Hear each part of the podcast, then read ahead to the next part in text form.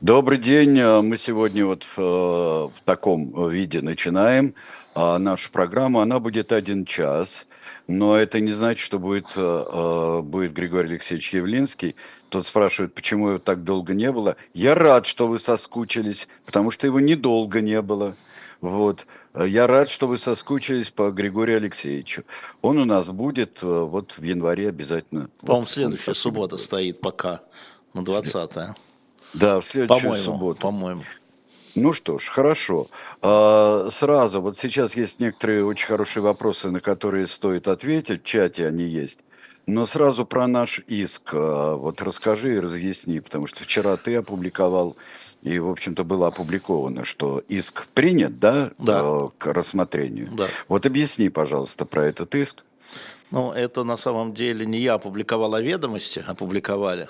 Ага. Они залезли в картотеку арбитражного суда и обнаружили там карточку дела. Мы подали этот иск четырнадцатого декабря. Значит, история такова, чтобы вы понимали, для тех, кто не знает почему, и тут возмущаются, почему такая большая сумма, миллиард сто миллионов, или почему такая маленькая сумма, миллиард сто а, ну миллионов. Да. Ну да, кому же. Значит, смотрите, несколько соображений для тех, кто не в курсе, остальные потерпите.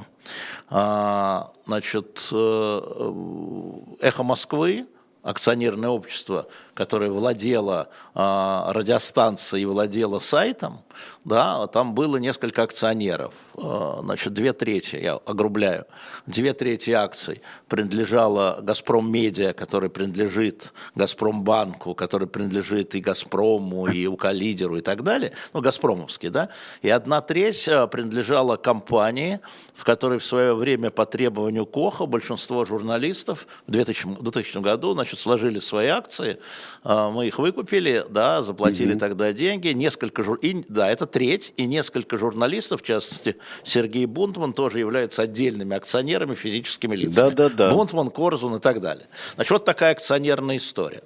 И когда, соответственно, первого, второго, третьего марта две тысячи двадцать второго года, значит, совет директоров «Эхо Москвы» из пяти человек, из которых трое проголосовали за закрытие и радиостанции, и сайта, это два разных медиа, как они сказали в решении Совета директоров по требованию Генпрокуратуры и Роскомнадзора, естественно, мы, акционеры миноритарные, с этим не согласились, считаем, что это было в обход законов, считаем, что это было несправедливо, нечестно, это решение не имеет отношения к закону закрытия «Эхо Москвы», как радио, так и сайта, и мы пошли в суды против Генпрокуратуры и против Роскомнадзора, поскольку на него опирался Совет директоров.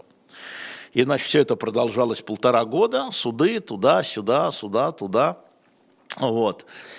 И вдруг, значит, в мае этого года, вот двадцать третьего в смысле, на, суд, на одном из судов представитель Генпрокуратуры сказал, что они не требовали закрытия «Эхо Москвы». И Роскомнадзор, это под протокол в суде. Mm-hmm. И представитель Роскомнадзора сказал, что вы к нам привязались? Мы не требовали закрытия «Эхо Москвы». А что мы тогда против них в суде, а? А мы не на того подали в суд, что ли? Мы-то там решили, ого-го, а оказывается, не ого-го. Кстати, между прочим, наше дело против Генпрокуратуры еще не закончилось. Там, расскажу, может быть, для вас эту новость. Значит, Кассационный суд вернул. Мы проиграли в Таганском. Пошли в кассацию, и кассация отменила решение Таганского суда о том, что мы проиграли, и вернул снова в Таганский суд. И мы находимся в ожидании нового рассмотрения дела миноритарии «Эхо Москвы» против Генпрокуратуры. Да? Так что мы там пока еще живем. Так вот, значит, а тогда на каком основании совет директоров, или вернее три человека в совете директоров из пяти, приняли решение о... закрытии радио «Эхо» и, значит, сайта. Это два разных медиа. И мы, значит, начали чесать, очень вяло мы с юристами это обсуждали, потому что, ну, мы там, по сути, понимаем, кто принимал решение, да? Владимир Путин. И мы так вяло это обсуждали, надо, наверное, идти против... А против кого? Значит, против вот этих э, трех членов Совета директоров и гендиректора, ну, против кого? С одной стороны, Генпрокуратура, ого-го, с другой стороны, три человека, которые скажут, что мы так решили. И тут вдруг И мы, значит, ну, давайте делать тиск, пойдем против них, э, потому что же, если они закрыли, а прокуратура говорит, это не мы, и Роскомнадзор говорит, это не мы, так э, пусть ответят. И тут вдруг этот же совет директоров принимает решение отказаться от товарного знака и бренда «Эхо Москвы», что, естественно, сдетонировало вот этот иск.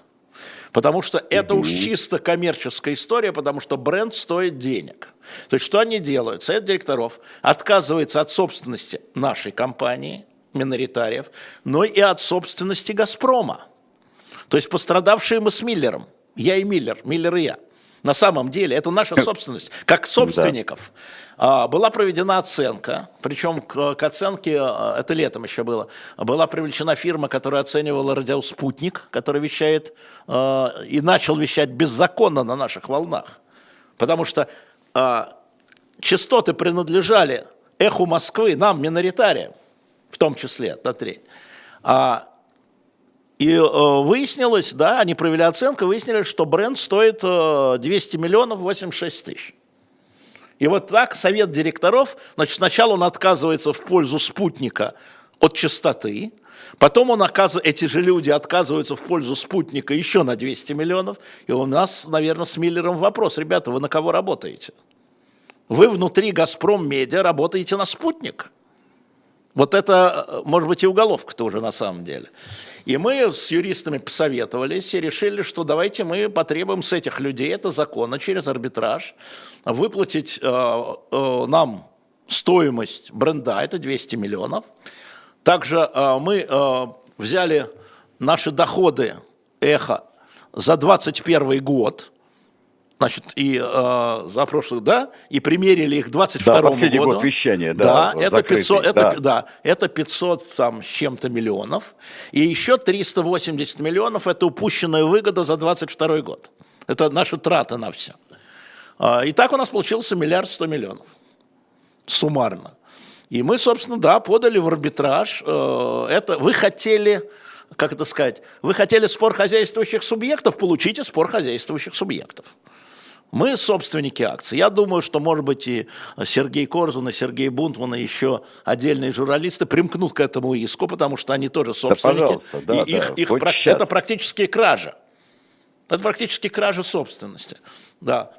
Про политику мы продолжаем вести суд против Генпрокуратуры и Роскомнадзора. Это одно дело. А другое дело – это спор хозяйствующих. Вы хотите спор хозяйствующих субъектов? Получите спор хозяйствующих субъектов. А вот, собственно, все. Поэтому, поэтому, только не говорите нам, что не, не надо подавать в российские суды. И вот Навальный да, судится. Да, там все напрасно, нет, уже, вот уже Навальный, пишут об этом Алексей много, Навальный да. из тюремной камеры судится по каждому поводу. Да, и ничего. Там, по поводу Нового Завета и всего, да, чего угодно. И да. ничего. Поэтому нетушки, да. И мы специально выбрали российский суд. Я напомню, что у нас есть американская юрисдикция, потому что среди собственников значит, вот нашей миноритарной компании девятнадцать процентов принадлежат американской компании. Но мы выбрали именно российский суд, чтобы не политизировать эту историю. Пока так. А, ну, будем смотреть. Ведомости раскопали, значит, эту арбит... карточку в арбитражном суде. Мы ничего никому не заявляли. Это спор хозяйствующих субъектов. А, вот. Но мы считаем, что не только Бунтман и Корзун. Я, например, считаю, что а, и другие акционеры, которые так или иначе в «Газпром Медиа» находятся, они тоже э, окрадены, обкрадены. Это и э, значит, Алексей Миллер, и Юрий Ковальчук. И, может быть, они тоже присоединятся. Во всяком случае, я подумал о том, чтобы направить им письмо.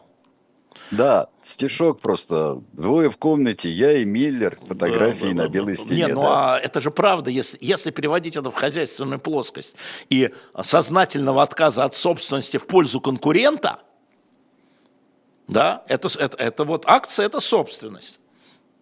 Ну вот, так что Миллер и Ковальчук на две трети, то есть на трое, да, каждому по трети.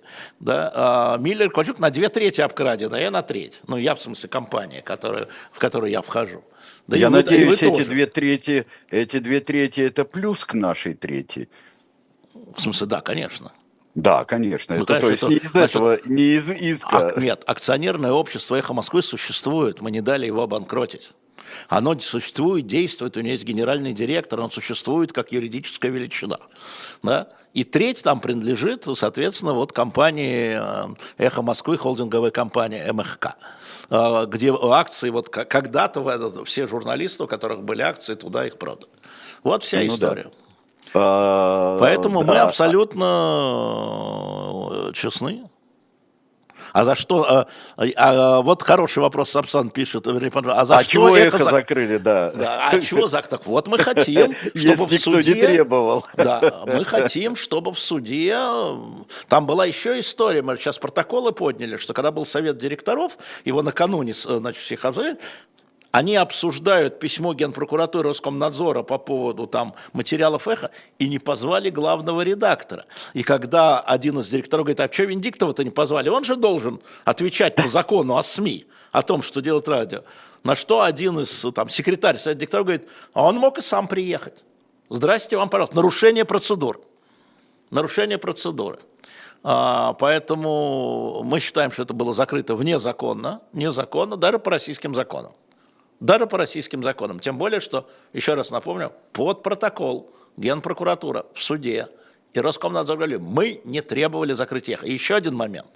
Все те э, требования Генпрокуратуры, там, типа прекратить экстремизм, там было требование прекратить экстремизм, да, э, они относились только к радиостанции. А что сайт тогда закрыли? Это же другое медиа.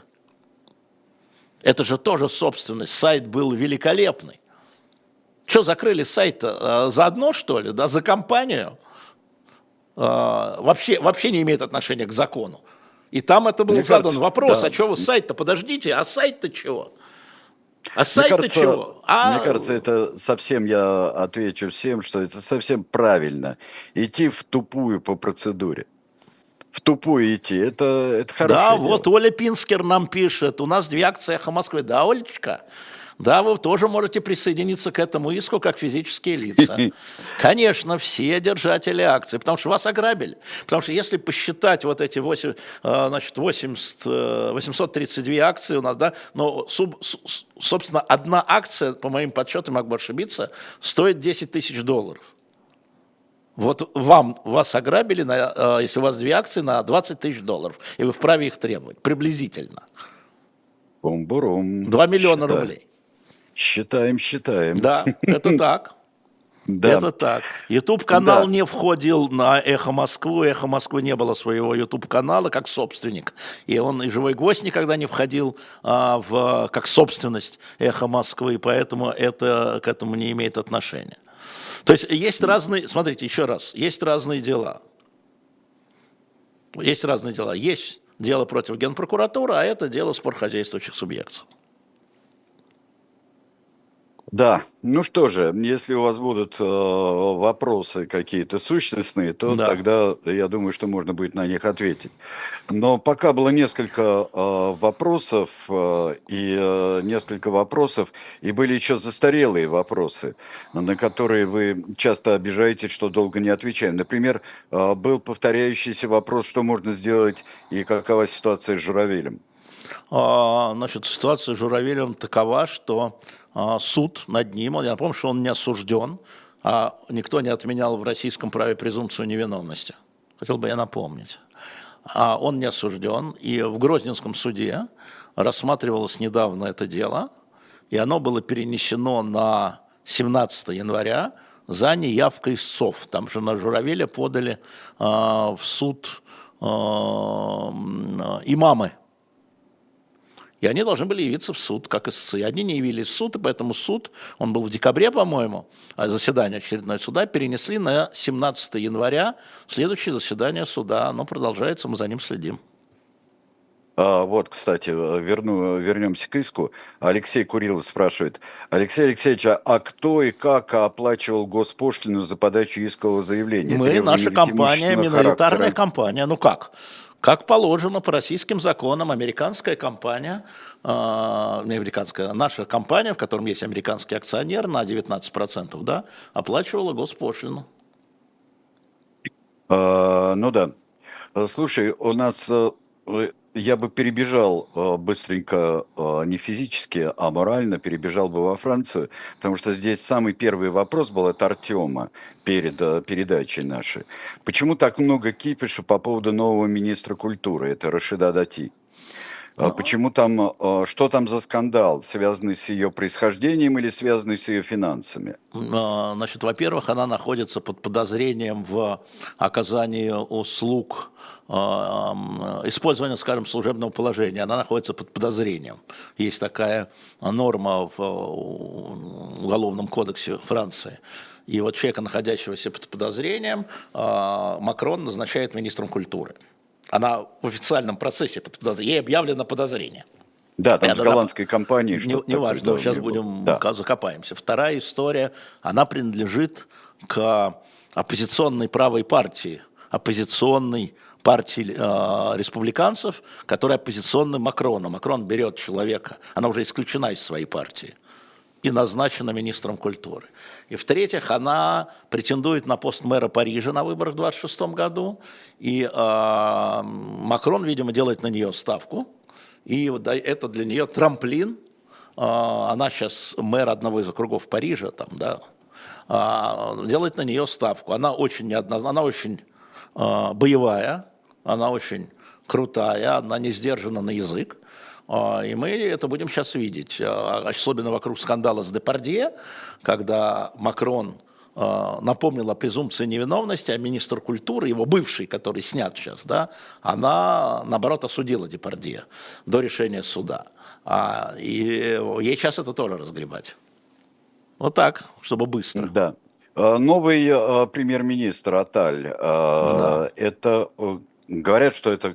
как бы клон э, Макрона, что это перспектива для Макрона и для его, его команды. Ну, что за перспектива для Макрона? Макрон на последнем сроке президентских выборов. Вот-вот-вот. Но он-то быть... не, он не собирается у Макронов, умирать-то. У Макрона, а политикам остается. У Макрона внутри Франции нет никакой перспективы. Так. Значит, его перспектива может быть только международной, поэтому он, говорить о том, что Атталь перспектива для Макрона, это неверно. Значит, это перспектива для выборов в Европарламент, потому что по всем а, опросам на выборах в Европарламент во Франции а, лидирует партия Марин Ле Пен, во главе которой поставлен молодой, очень боевой парень, такой Барделла, который очень сейчас активом, фактически Марин Ле Пен нет в медиа на праздник, во всяком случае, вот месяц нет в медиа, она так, а отдельными только вот такими потуберанцами, а он, Барделла, просто занимает собой площадь. Я думаю, что премьер-министр Атталь – это человек, который будет отвечать за то, чтобы понизить как-то так, из того же поколения, что Барделла, mm-hmm. и с, той же, с тем же темпераментом, только премьер-министр, да, понизить э, э, Национальный фронт Франции на выборах в Европарламент, если говорить о коротком э, плече. Ну а дальше, да, он, один, он сейчас самый популярный из французских политиков, пятьдесят восемь процентов э, французов его э, одобряют это назначение и считают его самым популярным, он там бьется с э, еще старым премьер-министром.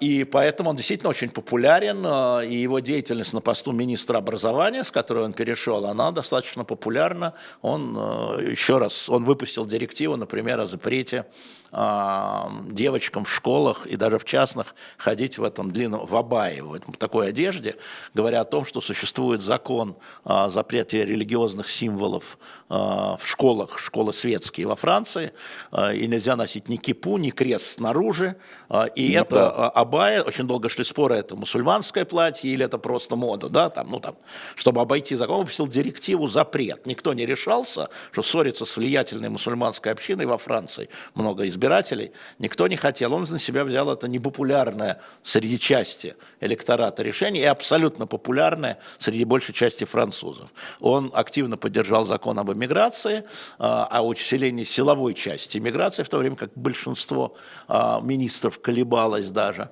хотя он выходец из социалистической партии.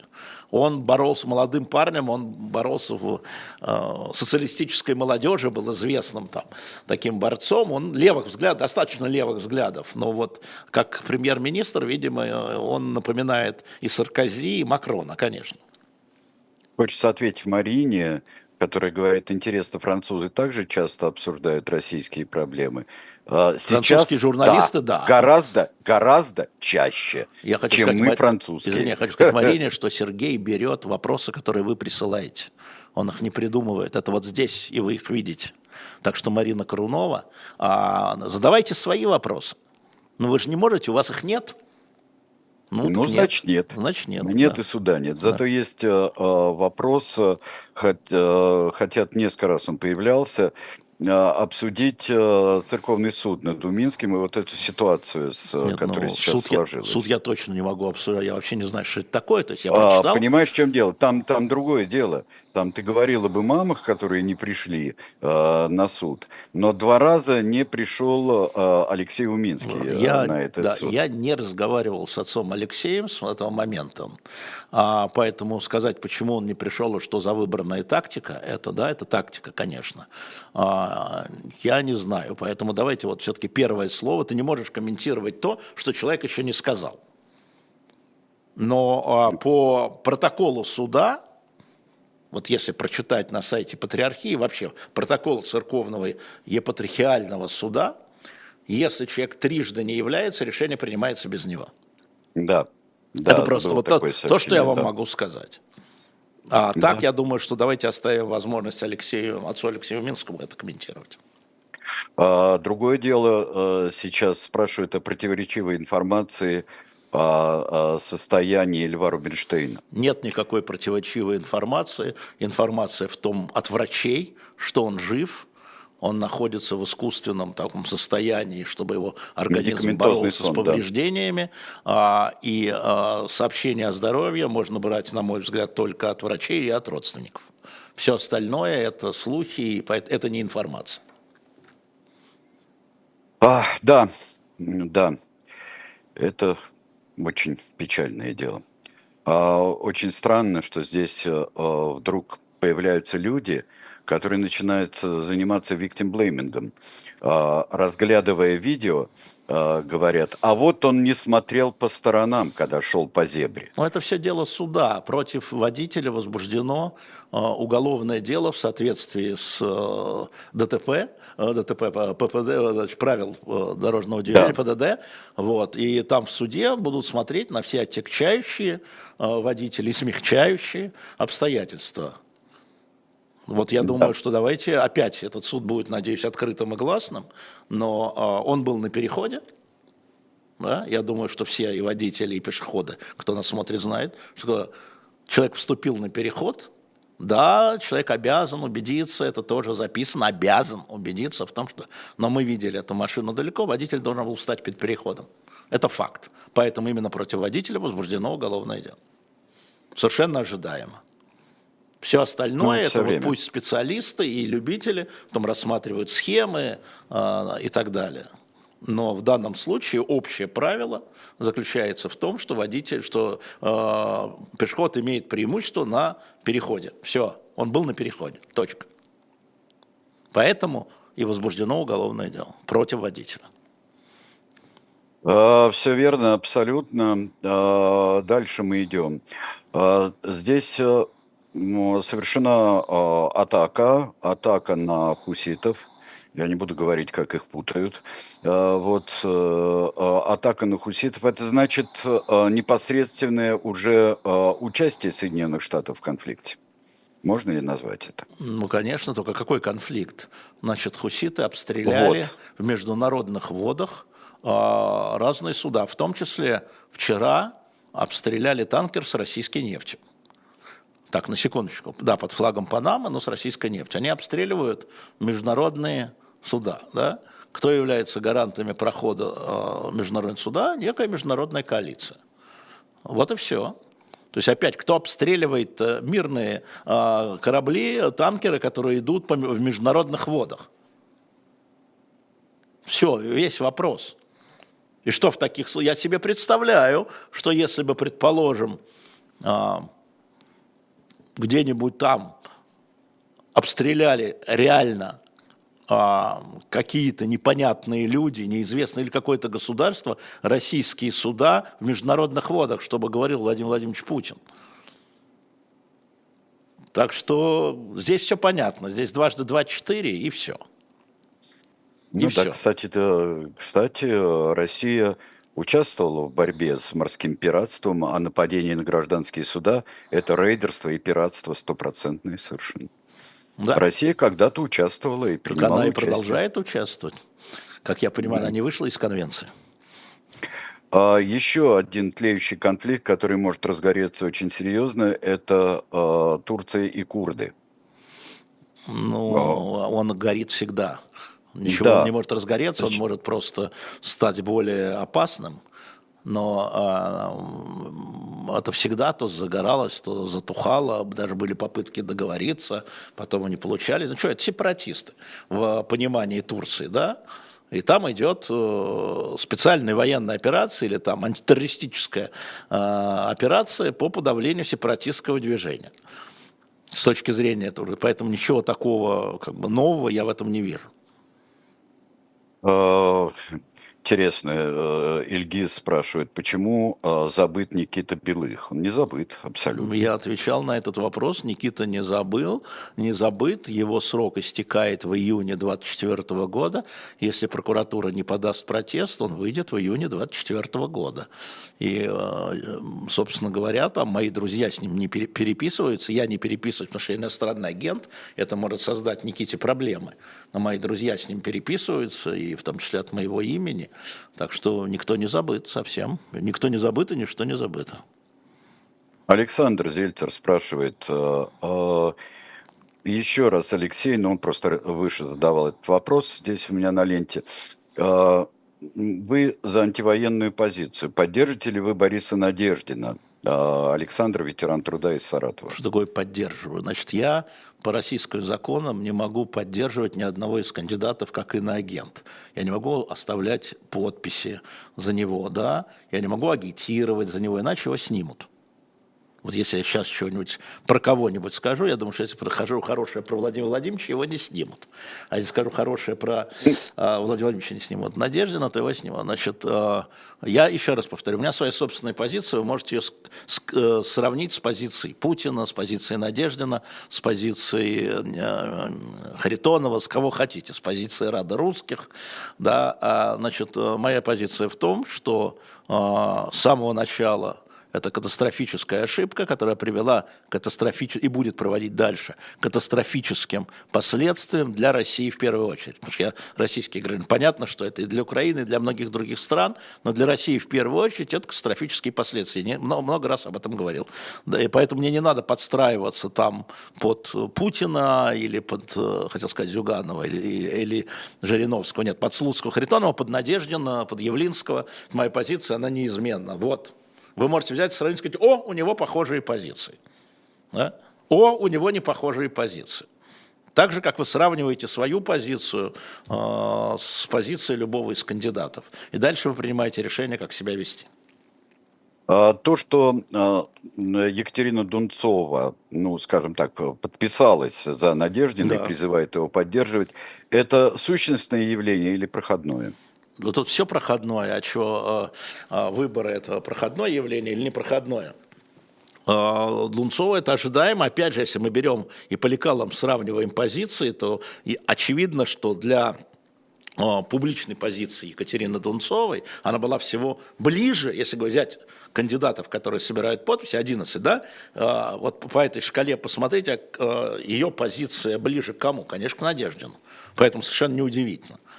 Просто совсем неудивительно. Это просто раскладываешь, да, похоже. И она, поскольку она решила идти в федеральную политику, и для нее отказ в регистрации не означает там конец политической деятельности, как я понимаю, то она а, ну, поддерживает... Панфилова сказала, вы человек, вы молодая женщина, да, да, она, да, у вас все впереди. Она молодая женщина, и у нее тоже все впереди, но она а, при этом сравнила, видимо, позиции всех кандидатов, там, от, там, не знаю, от Слуцкого до Надеждина, сказала, хм, Надеждин-то похоже, и поддержала, ну так. Да, тоже не удивляет для тех, кто наблюдателен на самом деле. Сейчас мы прервемся совсем ненадолго, потому что вот я-то вижу в своем, на своем мониторе что у Алексея Венедиктова там лежат, да. лежат всевозможные книжки. Тогда не будем прерываться вообще. Не будем, нет, сразу прервем книжка, именно наш разговор, будем наблюдать. Да, да. Наблюдаем за книжками. Да, значит, по вашей просьбе мы все-таки нарыли. Это книжка Натальи Ивановны Басовской. Мы сейчас ее выставили на шоп точка дилетант точка медиа. «Самые великие мужчины».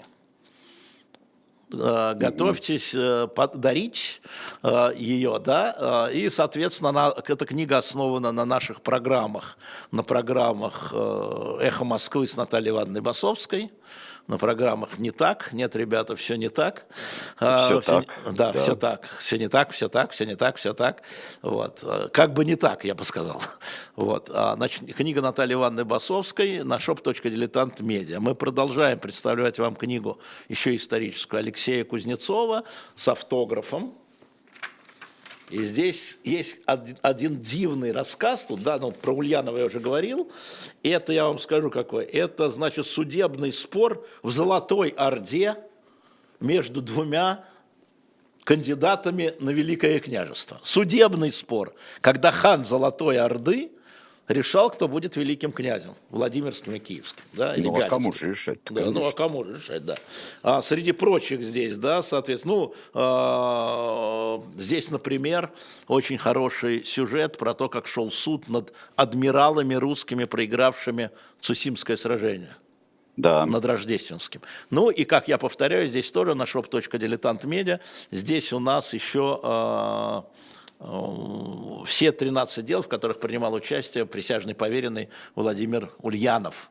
Не такой да. уж он был, как оказывается, неумеха, как юрист в царской России. Значит, Басовская, да, про мужчин, много э, зарисовок, я бы сказал, я даже не почитал сколько, а надо было, ну, начиная с нашего любимого фараона Эхнатона, да, и так далее. И просто напомню, что последний номер, это номер, посвященный Клеопатре. Там на самом деле больше не о Клеопатре, а вообще о женщинах. На шоп точка дилетант медиа. Присоединяйтесь и поддержите нас, покупая эти книги. Напоминаю, что у многих карточка есть, и люди спрашивают, будут ли еще карточки, скидочная карточка десять процентов, я хотел бы проголосовать, если можно. Хотели бы вы купить еще, тогда, ну, допустим, двести шестьдесят у нас клуб. Хотели бы вы э, купить эту карточку, напомню, что покупает карточку, вы покупаете э, сразу двенадцать номеров последних за прошлый год «Дилетанта», или, может, по-другому как-то сделаем, и у вас да. на, все, на все, что на «Эхе», бумажные скидки на десять процентов. Просто, если да, уже понять, да выпускать карточки или нет, потому что очень много запросов. Мы видим, как люди активно пользуются этими карточками, покупая книги, а впереди праздники, подарки. Это важно. Да, Сереж, все, пока а, голосуют. Да. Очень ругался, правильно, адмирал ругался, когда ему добавляли букву на Рождественский, а на другое, очень он этого не любил. Я хотел просто ответить на один вопрос, который задавали, когда мы рекламировали уже распроданную сейчас книгу о Третьем Рейхе, рассказы и о бытии. В том числе там был рассказ о боксере, о боксере в лагере. Это, это Слома Арух, греческий еврейский боксер из Салоник. Его история поразительна. Но вы спрашивали, как называется фильм с Дефо, который посвящен этому человеку. Фильм называется «Торжество духа». Его легко найти и его легко посмотреть. Фильм замечательный, хотя его там и поругивали, но история сама потрясающая. Я в «Дилетанте» писал о нем, кстати, было несколько лет назад. Я писал об этой истории в «Дилетанте». Угу. Вот, так что вот, дорогие друзья, мы продолжаем с вами, пока вы голосуете насчет купить карточку, хотели бы вы купить карточку. Я, давайте сделаем вход по-другому, Евгений говорит, зачем мне двенадцать номеров опять покупать? Вы их подарите. Есть Я знаю, люди, что люди покупали, они, они, дави, они дарили подшивку за двадцать третий год. Да, все верно. Вопрос у меня такой. Каковы интересы Великобритании в Украине, подписавшей здесь первый из крупнейших стран договора безопасности? Ну, это интересы безопасности европейской, они, это интересы каждой любой страны, включая Россию. Или начиная с России, я бы сказал, с нашей с вами страны. И в том документе, стамбульском парафированном соглашении, которое я видел, да, там как раз речь шла о безопасности Украины и России. Каждая, конечно, понимается по-своему, но безопасность на континенте, отсутствие войн на континенте, отсутствие территориальных переделов на континенте, по-моему, это в интересах всех стран и наших с вами. В первую очередь, я имею в виду на, нас с вами, как граждан этих стран. Поэтому такой интерес и так нынешнее правительство Великобритании, нынешнее правительство Украины видят возможность обеспечения безопасности. А, собственно говоря, когда обсуждался этот вопрос сначала в Гомеле, потом в Стамбуле в марте двадцать второго года, и шла речь о том, что а, великие державы, включая Китай на самом деле, а, должны будут давать гарантии безопасности и Украине, и России. Ну, Россия от приближения инфраструктуры э, и угроз тех, которые есть, как, как считает правительство России, все как правительство считает, да? Одно правительство считает так, другое правительство считает иначе. Э, поэтому мне кажется, что этот ход, это же м, так же, как Соединенные Штаты Америки подписывали э, договор о безопасности с Израилем. Израиль не член НАТО, как мы с вами понимаем, но несколько стран, прежде всего США, они подписали подобный договор безопасности. Прийти на помощь в случае нападения. Оказать помощь. Кстати, тут э, я слышал, э, у кого, я даже не вспомню у кого, может быть, чат подскажет, что э, очень мало и слабо западные страны помогают Украине. Это бесстыдство на самом деле, потому что на сегодняшний день, на первое января в смысле, э, западные страны-союзники э, помогли Украине в размере сто восемьдесят два миллиардов долларов. сто восемьдесят два миллиардов долларов. Вы бы отказались? Я нет. Какое государство? Я думаю, что и США бы не отказалось, судя по дефициту бюджета, от такой помощи американской. Да? Поэтому э, можно говорить о недостаточности, можно говорить о том, что есть ограничения, что вот это военная помощь, а это экономическая помощь, а это финансовая помощь, а это кредиты. Но говорить о том, что слабо и мало, это бесстыдство, на мой взгляд. Вопрос такой от Дмитрия, двадцать девять лет, он из Саратова. Вы не думаете, что аномально большое количество крупных пожаров в последние месяцы – это диверсии или просто накопление бардака, как в ЖКХ? Вы знаете, вы просто забыли об аномальном количестве пожаров в первом ковидном году. Это, безусловно, в первую очередь накопление и бардака, но и изношенности материала. Потому что а, во многом все вот это жилищно-коммунальное хозяйство или там по-другому, да, а, она основывается на очень старых правилах и старых рецептах. Я вам расскажу историю с этим патронным заводом. Я, по-моему, его уже говорил, но еще раз повторю для тех, кто слышит первый раз. Я не слышу. А, извини, да. Сереж. Значит, котельная на территории патронного завода, котельная, которая, на, на ней происходит авария. Туда приходят коммунальщики, а их не пускают на территорию в течение двух дней. Потому что это секретное предприятие. Туда вход, да, вот это что, бардак? Да, конечно, бардак. Может в котельной быть, э, извини меня, там пожар, прорыв? Конечно, может. Но поскольку это находится на территории э, предприятия э, зоны, что называется, патроны выпускает, да, военное предприятие, причем частное, еще раз, частное. В «Новой газете» есть совершенно замечательное расследование по истории, как этот патронный завод стал частным. Но это неправильно. Их просто не пусти и валите отсюда. Ничего не знаем. Вот, вот пропуска давайте. Идите вот туда, за, запрос туда, через туда, через это, через это. Патронный завод. Вы что, сдурели? А вдруг вы диверсанты? Какие коммунальщики? Вот чистой воды бардак. Ответь мне на дурацкий вопрос, пожалуйста. Да. Да. Дурацкий вопрос состоит в том, а какого, собственно говоря, рожна патронный завод, он, его котельной питаются большие, большие кварталы, большое число да, вот жилых зданий. Вот эта история, зданий. Что там, отвечу, там так исторически сложилось.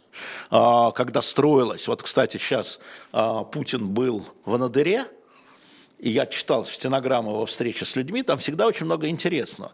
И выясняется, что город на одной части пролива или залива А военный аэропорт-то когда-то строился подальше от города, он военный был. А теперь он гражданский, и он на другой части, и невозможно переправиться.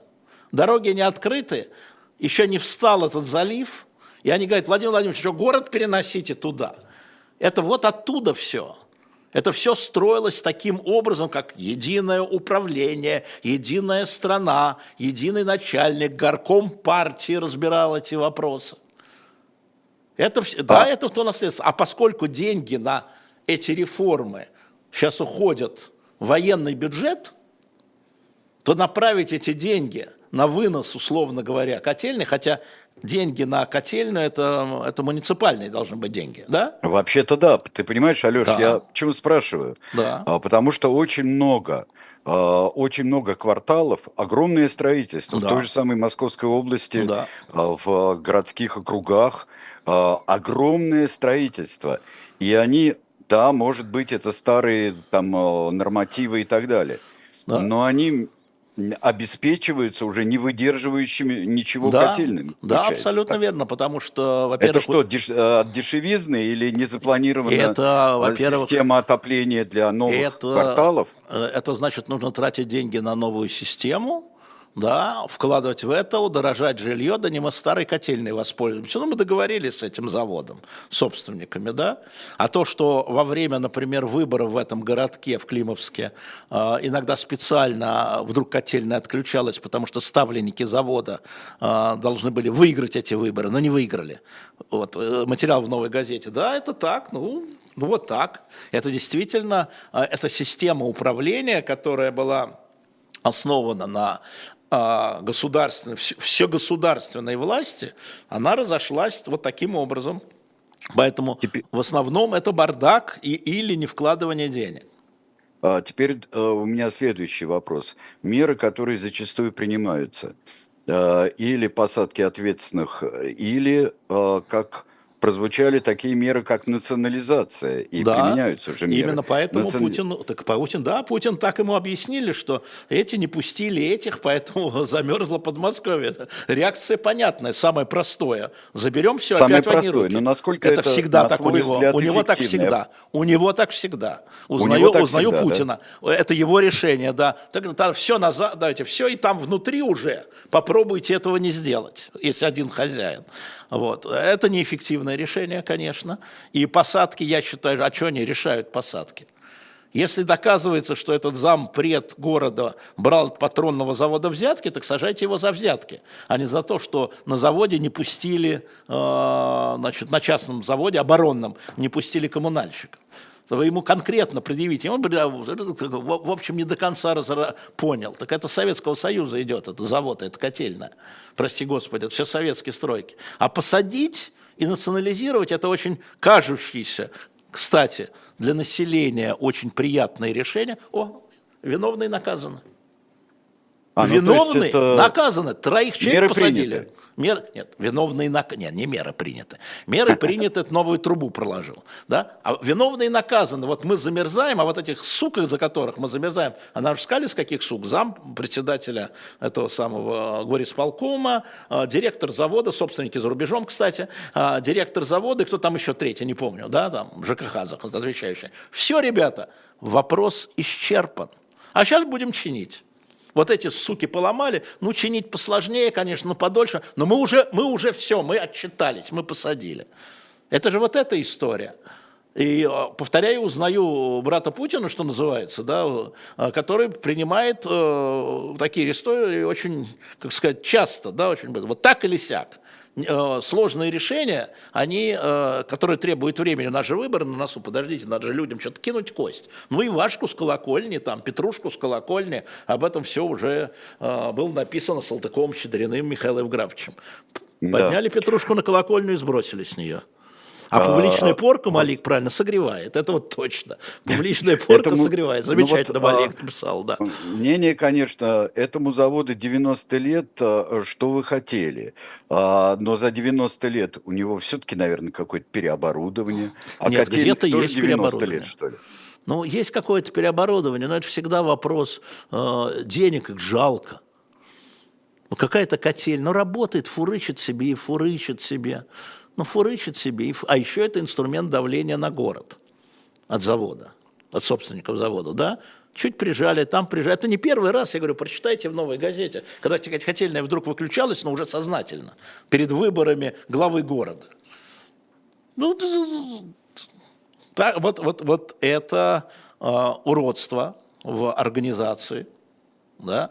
В него не вкладывались, его не реформировали, это уродство. А что, все работает потихонечку, это же не против власти. Ну, это подождет пока. Вот э, патроны надо выпускать, это да. Ну, а ради этого котельная, ну, ей-богу, ну вы, ну, ну вы чего, вы о чем?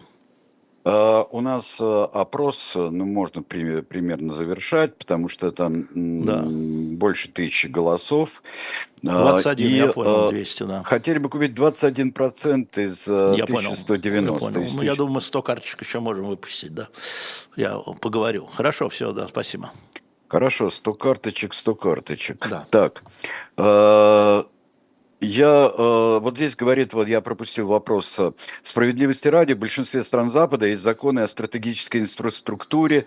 Э, владелец энергообъекта должен нести и так далее, нести ответственность. Владелец а, или управляющий? Вы сейчас вот в большинстве стран, я вас спрошу, в Люксембурге так же, как в Лихтенштейне? Но вы ну, правы, что это нужно, да?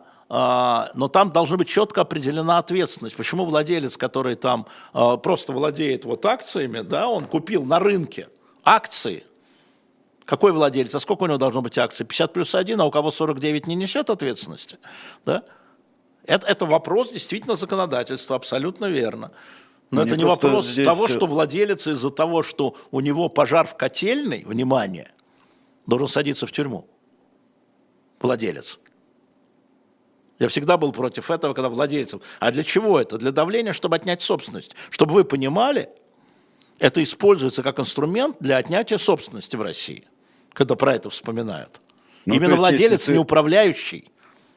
Если цепочка такая, что, значит, предположим, строительство новых, новых кварталов, увеличение количества там, абонентов всего этого отопления и э, нагрузки на э, котельные старые, то есть здесь было не обеспечено ни при проекте, ни при строительстве. Это допускается. А, а когда, значит, э, старая котельная обеспечивает гигантское количество, э, количество квартир, там, людей, домов, э, mm-hmm. это, это можно. Но а это как только, значит, виноват. Это каждый раз должно считаться отдельно.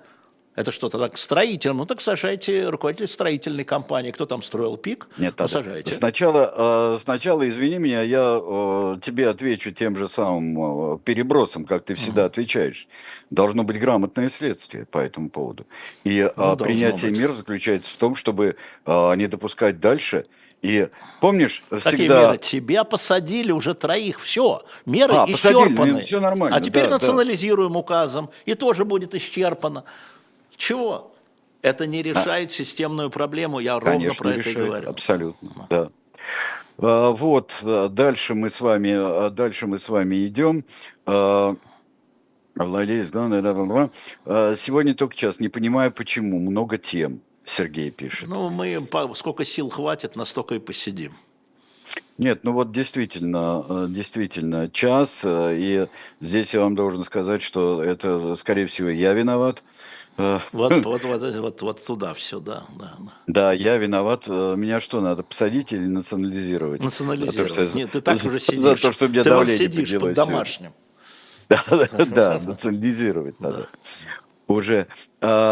В отсутствии в Европе репортажей и радости, как замерзает Россия, я понимаю, где больше нравственности, пишет Малик. Я не вижу никаких репортажей, поэтому я не могу Малика откомментировать. Нет, он говорит в отсутствии репортажей. Я и говорю, я не могу это комментировать. Так. Э, э, так, э, Николай спрашивает. Хочу продолжить тему, почему Путину один раз не сделать официальный референдум для наделения его особыми полномочиями. Народ будет за.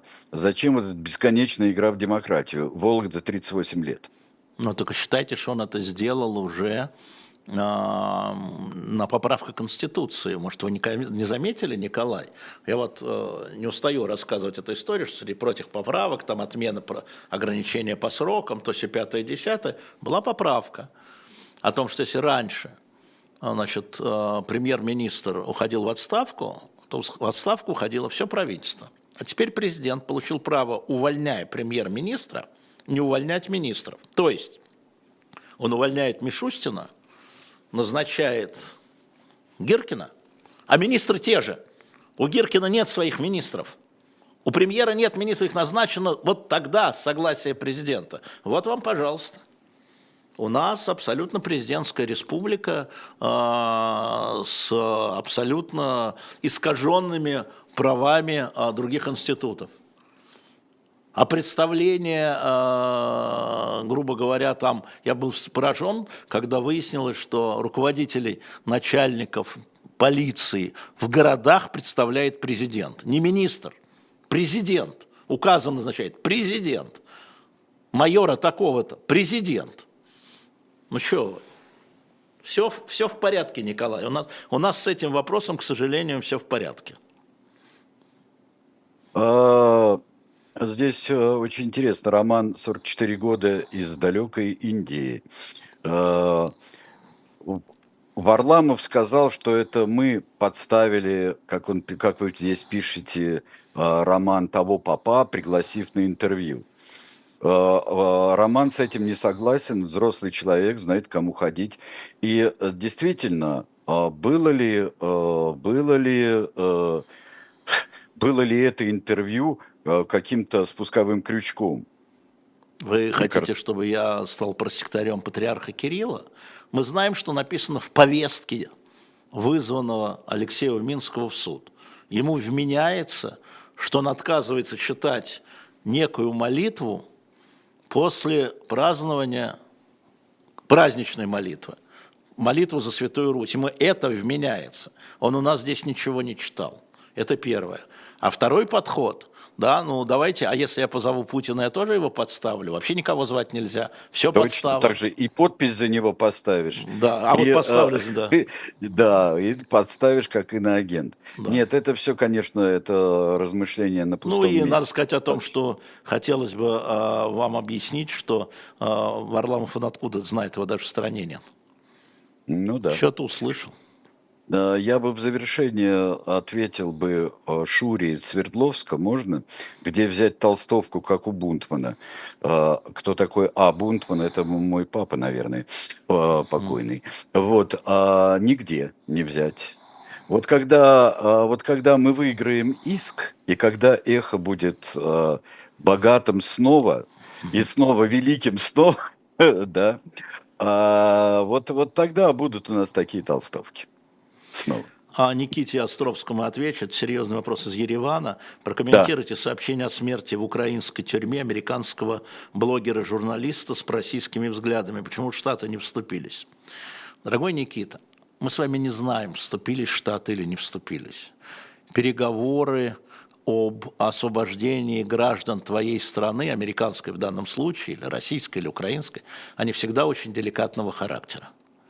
И а, я вам могу сказать, что а, ту часть, которую я знаю, не касаясь этой, что американцы, американское государство всегда очень тщательно, существует особое подразделение в Госдепе по задержанию, аресту, неважно по каким обвинениям, в шпионаже или в краже сосисок в супермаркете. За американского гражданина отвечают специальные офицеры, офицеры в смысле служащие, и специальные офицеры в посольстве. Мы до конца не знаем с вами, Никита, как в Штаты вступались. Мне кажется очень сомнительным, что руководство Госдепа не вступало. Знаете почему? Потому что у этого блогера э, есть родственники, есть родители, есть друзья, которые внутри Штатов, избиратели, которые внутри Штатов поднимают волну. Я этот случай конкретно не знаю, но я сомневаюсь, я, я говорю, а в принципе я знаю, как это работает на примере э, других арестованных э, американцев, не только в России, кстати, как работает э, вот это подразделение Госдепа. Ну, это под Газдепом. Поэтому мне кажется, что просто вот ваше утверждение и мое незнание, оно основывается как раз на неполном знании. Мне кажется, что а, это скажи, такая, пожалуйста, такая, я да. э, очень хотел тебя э, спросить быстренько э, о том, что э, про, пролетело сообщение, что Аксенов э, э, запрещает выдавать кому бы то ни было сведения о вывезенных из Крыма детей, детях. Не его ума дело. И не, он это будет, и не он это будет решать. И еще раз, Сергей Осипов, извини, этот вопрос постоянно возникает, да. что большинство освобожденных – это бывшие заключенные, обмененных. Это вранье. Еще раз, возьмите, без кавычек, это вранье. Просто вранье. Это совсем не так. Это часть информационной войны, которая направлена на то, чтобы срывать дальнейшие обмены. Есть масса ну, людей, которые да. считают, что эти обмены сейчас нечего, надо мочить, эти сами виноваты, что попали в плен, поэтому нечего тут договариваться с украинцами, нечего украинцам с той стороны договариваться с россиянами, это ослабляет наш боевой дух. Значит, еще раз, это вранье, и это часть информационной войны. Людей меняют не так, совсем не так. Вот это я вам могу сказать, кто где был. Совсем не так. И их очень много, еще тысячи с двух сторон военнопленных. Не участвуйте в этом вранье. Не мешайте людям возвращаться к своим семьям. Ну что ж, книжки на этом еще раз завершаем. В конце напомним, Сережа. Да, да, да, да, значит, да напомним. Значит, Басовская замечательная. Вот Наталья Ивановна здесь Басовская. В очень, опять же скажу, в очень удобном и формате, и в очень удобном издании. Программы, тексты Натальи Ивановны Басовской. Это здорово. И храм Фемиды у нас Алексея Кузнецова. Вместе с его подписанным его...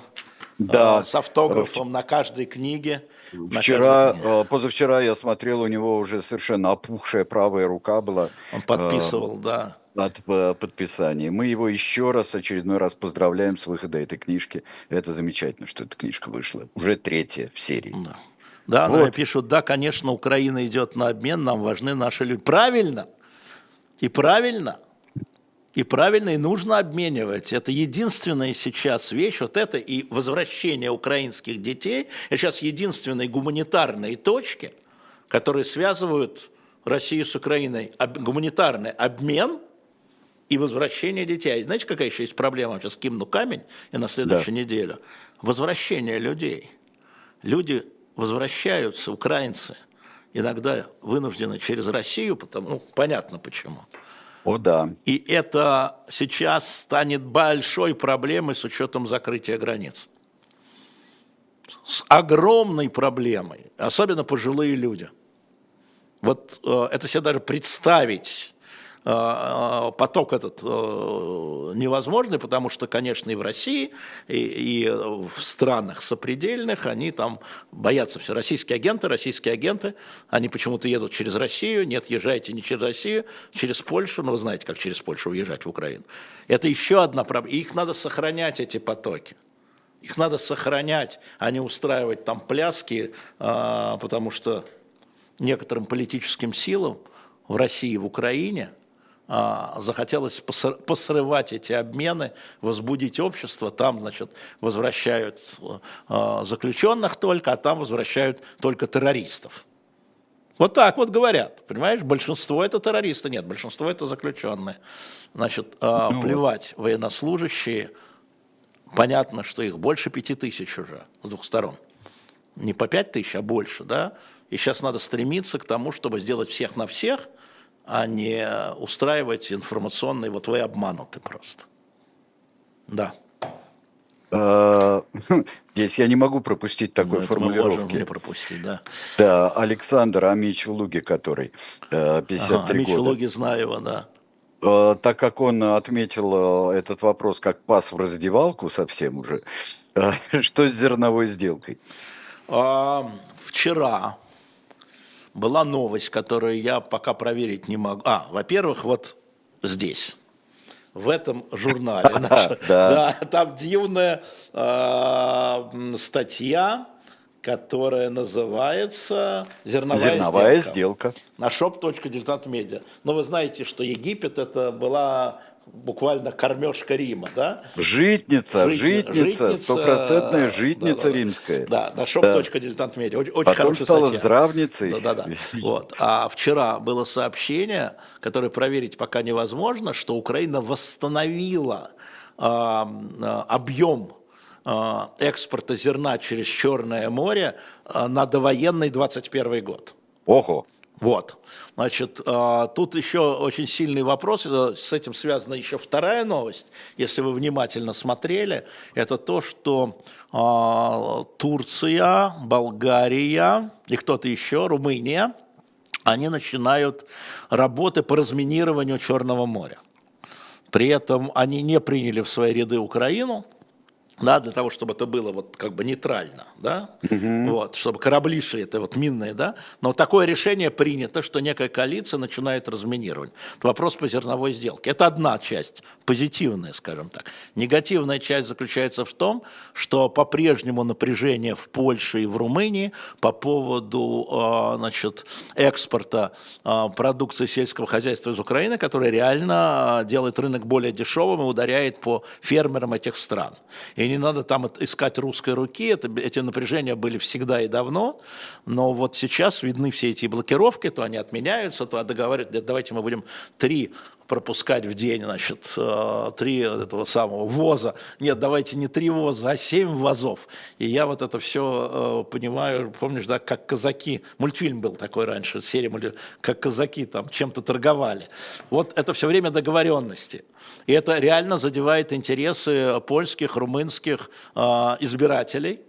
Сейчас уже к ним начинает присоединяться и Запад. Это тоже вопрос очень сложный, потому что украинское сельское хозяйство датируется, да, и оно дешевле, чем фермерское хозяйство, скажем. То есть фермеры становятся в Восточной Европе, э, ну, они разоряются. И поэтому этот вопрос тоже надо решать, но без военных действий, пожалуйста, да, а должны министры кататься, э, садиться с представителями фермеров, представителей сельского хозяйства. Очень активен министр агро, агроминистр э, Украины. То есть это очень сложный вопрос. Но вот мы видим, да, что он движется то так, то сяк, э, и эти зерновые войны будут продолжаться. Что касается военной части российской, то и, и российский э, экспорт зерна обещанный, да, он тоже продолжает и тоже восстанавливается. То есть, э, значит, всем дотумкало, что давайте войной, война войной, обед по расписанию, потому что есть контракты, и есть необходимость пополнить бюджет. Вот. Интересный вопрос от Андрея из Краснодара. Да. Не стремится ли Украина заключить договоры о безопасности еще и с Соединенными Штатами, да, и другими странами, чтобы затем перейти к мирным переговорам с Российской Федерацией? Это возможно. И, кстати, это и было в том, в том э, проекте э, стамбульском, да, что это все пакет. Что пакетом, что результатом должно было стать э, некая система, новая система безопасности для Украины и для России, я как по документу, э, с учетом гарантий, которые дают и западные страны, и Китай. А, и мне кажется, это, да, это движение в том направлении, э, безусловно, конечно, э, вопрос безопасности для Украины, если мы говорим, спрашиваете меня про Украину, э, ведь чего говорит Зеленский? Ну да, мы сейчас, значит, заключим перемирие, а потом Россия накопит силы, значит, и нападет, да? Так, значит, нужна гарантия того, что это не произойдет. Гарантия – это договоры, в том числе, возможно, договоры о безопасности, еще раз повторяю. Это как Израиль с США. Не было гарантии, что на Израиль не нападут. На него и напали. Но тогда понятно, почему Соединенные Штаты Америки, почему ни Конгресс не возопил, да, там, ни, э, ни администрация Байдена. Они направили туда одну авианосную группу, там другую. Да, там другую, с, да. Стали вот эти снаряды, которые должны были идти в Украину, туда. Бюджет переброс туда. А, значит, э, кстати... Сережа, извини, мы все равно залезли немножко. Про выборы, ну, в Айове. Да, да, да. Значит, в Айове очень интересно. Первый кокус, ну, праймерис. Да, почему это важно, да, кстати говоря. Первый, значит, это важно вот почему. В шестнадцатом году, когда Трамп а, впервые баллотировался, первые а, праймерис, кокусы, были в Айове, республиканской партии. И тогда Трамп их проиграл. Тед Круз взял Айову, ну, он взял восемь делегатов, да, а Трамп взял семь, и там еще кто-то взял, не помню, третий тоже взял семь. Ну, то есть Трамп взял двадцать четыре процента голосов. И очень важно сейчас сравнить, сколько Трамп сейчас в конкурентной борьбе с Десантисом и Хейли, да, возьмет голосов. Но, знаешь ли, Сережа, в Айове снежная буря. И поэтому и Трамп, и Ник Хейли, и э, Десантис отменили предвыборные митинги и мероприятия. А праймерис уже в понедельник, послезавтра. И все это теперь происходит э, по зуму. То есть результаты на самом деле очень важны, потому что там нужно являться на голосование физически. Там ни электронное голосование, ни по почте не работает. Там нужно прийти в определенное помещение, в определенные помещения в этих городах республиканцам, и дальше расходиться по углам, их там, это кокусы, их там считают сколько за Трампа, сколько за Хейли, сколько за другого и за третьего. То есть это очень важно понять, как э, кандидаты от республиканской партии президента мобилизуют своих сторонников, насколько они фанатичны, чтобы прорываться через снежную метель, там буря просто, вот к этим самым школам, или почтам, да, где они собираются. Это собрание, кокус – это собрание. Обязательно нужно явиться лично. Mm-hmm. А, и, конечно, важно, ну, я думаю, что Трамп-то он все равно там, э, как бы, пока последний опрос, Трамп пятьдесят один, Хейли и Десантис по семнадцать процентов. А, но в любом случае очень важно понять, кого мобилизует. Это всегда на выборах очень важна мобилизация, собственно, электората. Это, кстати, и про семнадцатое марта, потому что... А, Вот помнишь, говорили там перед выборами в Государственную Думу в двадцать первом году, у «Единой России» в Москве двадцать процентов, все опросы показывали, двадцать процентов. И вот если посчитать голоса, которые «Единая Россия» получила в Москве на выборах в Госдуму бумагой плюс электронкой, это полтора миллиона, это двадцать процентов от семи с половиной миллионов, ровно. Они мобилизовали все, да, разными способами, но мобилизовали свой электорат. И у меня вопрос, а где остальные восемьдесят? Вы-то не мобилизуете своих избирателей, говорю я другим политическим силам, ни коммунисты, там, ни ЛДПР, а они вот сколько придется, так придет. Так вот, я думаю, что трамповские избиратели, я так думаю, наблюдая за митингами Трампа, они более мобилизабельнее, мобилизованнее, чем избиратели другие, они через эту бурю, и вот это будет показатель. Они, значит, на этих лыжах, санях, вертолеты не летают, они, значит, попрутся в эти города, я думаю, вот если стартовая позиция Трамп пятьдесят один процент, да, вот, ну, по опросам вот этих республиканцев а, в Айове, если это будет больше в процентах, это значит, что Ник Хейли и Десантис не мобилизовали своих избирателей, не готовы встать и переться в пургу. Это такой mm. очень интересный фактор, и об этом пишут сейчас из Айовы, я сейчас смотрю, что люди пишут из Айовы. Очень многие, что главный вопрос, это значит, чтобы они задницы оторвали, значит, бутылки с вискарем с собой, чтобы греться и, значит, попереть там несколько километров в близстоящую школу. Скажи, как интересно. Да. Скажи, вообще, какой фактор. Вообще очень много интересных каких-то маркеров, показательных Маркеры, вещей, да, когда, когда выборы, выборы происходят, как они должны проходить, когда важны избиратели, подожди, когда подожди. важны выборы а, же инициатив... были украдены у Трампа, как считает а, ну, да. часть аудитории. Ой, да, да, да, да, Ты да, чего? Конечно, да.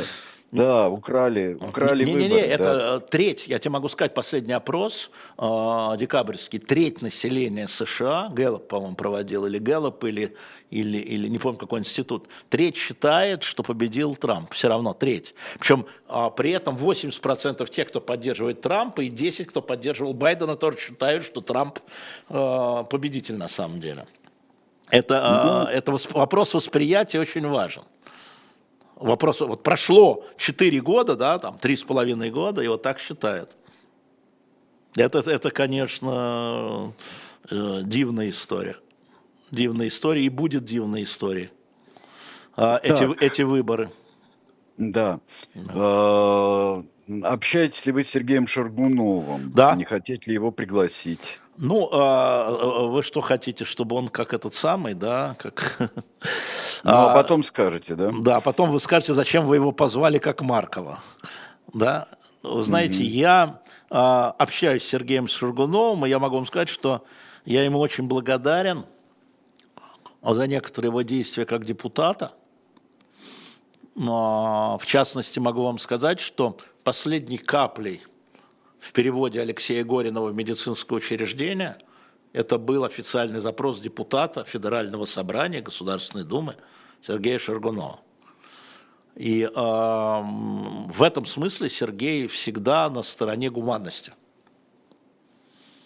Поэтому общаюсь. И, и вообще для того, чтобы э, кому-то помочь, чтобы не сказать спасти воскопарно, э, ну, надо общаться с теми, кто реально может помочь, а не друг с другом.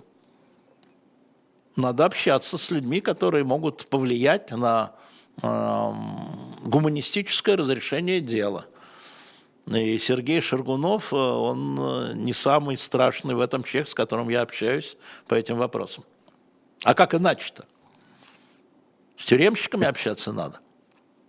На самом-то деле. На самом деле, да. А не оттопыривать я... мизинец. Я в, это, я в этом абсолютно убежден, что для спасения людей ну, э... нужно обязательно это делать. Или вот как ты сказал, описательно гуманистическое разрешение ты, ты знаешь, того или иного конфликта. В последнее время я что-то меня вздергивает одна история. Помнишь историю рядового Шалита? Да. Когда за рядового Шалита израильской армии, когда он много лет находился в руках, значит, супостатов, террористов. Я просто много разговаривал с израильтянами в то время, в то время и с премьер-министром Шароном, ну, со многими, да, и с генералами, и с политиками, и просто с людьми. И я говорил, объясните мне, вот вы там полторы тысячи осужденных, еще раз, осужденных, меняете на одного солдата. И мне говорили, ты не понимаешь, это Израиль, жизнь каждого человека нам важнее и так далее, гуманно, все отлично. Сейчас все руководители Хамаса, все, которые организовывали а, нападение седьмого октября, все, еще раз, все, вот известные имена, их там семь, да? Двое уже в, не, в небытиях, а, но пятеро оставшихся живых, они все были освобождены в обмен на Шалита. Гуманно. А некоторым из них, одному из там, самых главных, Даиф, была даже в тюрьме израильская проведена операция, которая избавила его, или Синьявра, я не помню, кто-то из них, избавила его от рака мозга. Спасли. Я понимаю, я понимаю, что даже если бы они сидели в тюрьме, нашлись бы другие руководители, это было бы все равно. Но эти люди организовывали, планировали и осуществили террористическую атаку на Израиль седьмого октября, освобожденные в обмене. Это уже факт. Можно к нему как угодно относиться, но это уже факт. Вот он факт. И э, вот, э, вот это тоже надо иметь в виду. И я не хотел бы быть на месте там какого-нибудь Нетаньяху, не дай бог, да? Вот, а вот я как раз хотел да. сказать про не дай бог быть на таком месте. Не, не дай бог. А, ну а что делать? Ну вот Вася пишет, меня трогает обмен Медведчука. А вас не трогает обмен там вот э, в обмен на пяти руководителей Азова, в обмен на одного Медведчука вас не трогает? Вот представьте себе, Вася, что вы в переговорном процессе. И вам говорят, либо так, ну, либо вот как вот, вот в яме там людей, да? А есть еще похлеще истории, вот любимая чеченская история, когда вытаскивали, значит, пленных, российских пленных из ямы, реально из ямы, вот из ямы, чтобы, яма – это не перенос смысл. Значит, история была в том, чтобы... Дудаев хотел, чтобы приехали представители власти, чтобы таким образом как бы, его признали стороной. Он не хотел никого там, правозащитников, да, вот пусть приедут. Я помню, я сидел в кабинете у Сережи Юшенкова, он был председателем комитета по обороне Государственной Думы. И Сергей в этот момент разговаривал с кем-то в Кремле. Ну, я знаю, с кем, но поскольку у меня нет... А? С хорошим человеком в Кремле, в смысле властным. И тот ему говорит, нет, Сергей Николаевич, вы не поедете, потому что это признание Дудаева, вы председатель комитета Государственной Думы. Значит, Сережа был человек простой, он ему, значит, отвечает, что он будет делать. Я сижу как мышь в кабинете. А, а тот ему говорит, нет, это политическое признание. И даже вот если вы освободите, что не факт, там двух, четырех, пяти солдат, факт политического признания Дудаева в качестве приговорной стороны, Сережа, ну, в конце-то он поехал. В конце-то я сказал, мы поехали. И, но и Сергей был представителем власти, и тогда Григорий Явлинский был председателем фракции «Яблоко», депутат Государственной Думы, входящий в президиум Думы, и они получили добро от Кремля, это абсолютно точно. А, но вот эта история о том, что вы на что, на что меняете. Потому что, опять говоря тому, что а, значит... Вот здесь нам пишут про обмены, про Медведчука. Вот что на что меняете? Вы смотрите с одной стороны, вот этого не отдам никогда. А вам говорят, а вот за такую цену. Не, никогда. А вот за такую цену. А иначе он сдохнет в яме. Так что и на месте переговорщиков, я бы вам то не только на месте Нетаньяху, я бы вам не посоветовал. Да. Нет, их в яме не Кадыров держал. Кадыров в то время вообще никто был. Это маленький еще тогда. Маленький да? вообще, да. Это девяносто четвёртый год, окститесь. Да какой там Кадыров? О чем вы говорите? Недавно мы вот пересмотрели, пересмотрели вот когда Кадыров пришел в тренировочном костюме тогда вот. Пришел так он это тогда, две тысячи какой-то другой уже. Четвертый. Четвертый, да, это через... По-моему. Ну, наверное, да. Через десять лет. Чем молодой? Нет, ну, кто-то, кому тогда семнадцатилетний, по-моему, да, Кадыров был нужен в девяносто четвёртом. Да, вы эту историю уже не раз слышали, еще не раз услышите, потому что, когда вы находитесь в ситуации обмена, вы должны учитывать предыдущий опыт. А каждый раз возникает новая ситуация, когда есть обмен, когда нет обмена.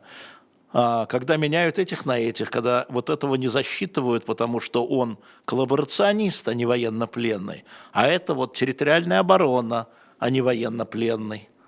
Да? А он в гражданской одежде был. Не дай вам Бог сойти с ума, что называется. Просто надо понимать. Ну, наверное, уже теперь действительно в завершении у нас было... Спасибо, дополнительное время, два тайма по пятнадцать да, минут, да, вы правильно написали. Да, да, а, да, да, да. Выборы в Тайване и тайваньская ситуация, как... В Тайване, вот... да. А, ну, вы, голосование закончилось. По экзит-пулам, которым, наверное, можно доверять, на первом месте с небольшим отрывом идет нынешний вице-президент Лай. Это человек... наиболее антикитайский в переговорах. Он э, э, сторонник э, такого противостояния с Китаем. Не войны, конечно. Э, но это э, экзит-пулы, мы еще не видим. И кроме этого, э, то есть это статус-кво получается, если он будет избран президентом. Но мы еще не видим результаты голосования в законодательное собрание, в парламент. И хотя, в общем, в Тайване роль президента очень важна, роль премьер-министра, который исходит из парламента, тоже очень важна. А там э, три э, силы, собственно, нынешняя партия, которая у власти, оппозиционная партия, и Гоминьдан, который тоже в оппозиции, и тоже треть имеет приблизительно голосов. Э, не снизит напряжение вокруг Тайваня. Кстати, Сергей, мы с тобой спорили, не спорили, вернее, а разговаривали по поводу Тайваня, и вот на инаугурационной речи своей, какой-то очередной, Си сказал, председатель Си сказал, что главная задача, это в течение этого десятилетия, не этого десятилетия, вру, до сорок пятого года, да, это объединение Китаев. Они не отказываются от этой идеи. Не отказываются, не но отказываются вот от этой идеи. Очень это... Спасибо тебе за уточнение, потому да, что в прошлый да, раз да. мы говорили. Да, я, ну я вот потом, я всегда... Обозначить. Да, да, о, да, спасибо за уточнение. О, о, Сережа, к тебе вопрос, извини. Да. У тебя, видимо, по пенальтям сейчас пойдем. А, по двум тайнам. А, я забыл спросить, я обещал, меня спрашивали, что означает то, что Российская Федерация а, в УЕФА остается, не ушла. Вот все это про футбол. Я сказал, я спрошу у Бунтмана. Да нет, ну, а, нет. Я не, что... вообще ничего не понимаю в этом. Да. Я отвечу коротко, потому что об этом много говорят. Но, Возьми видимо, спрашивают же люди, меня напоминают. Да. да. А, об этом много говорят, и в Азии делать нечего. Это совершенно... И не факт, что в Азию примут. УЕФА пока не исключала, а просто заморозила участие, участие России. Но это уходить сейчас в Азиатскую конфедерацию, это, это означает закрыть себе двери навсегда в Европу. Сейчас. Это, это глупейшее было и пропагандистское предложение. Оно рассматривалось довольно серьезно, но все-таки, слава богу, разум возобладал. Разум возобладал, потому что все всегда когда-нибудь кончается. Mm, и, да. да, и Россия будет, Россия будет снова в УЕФА.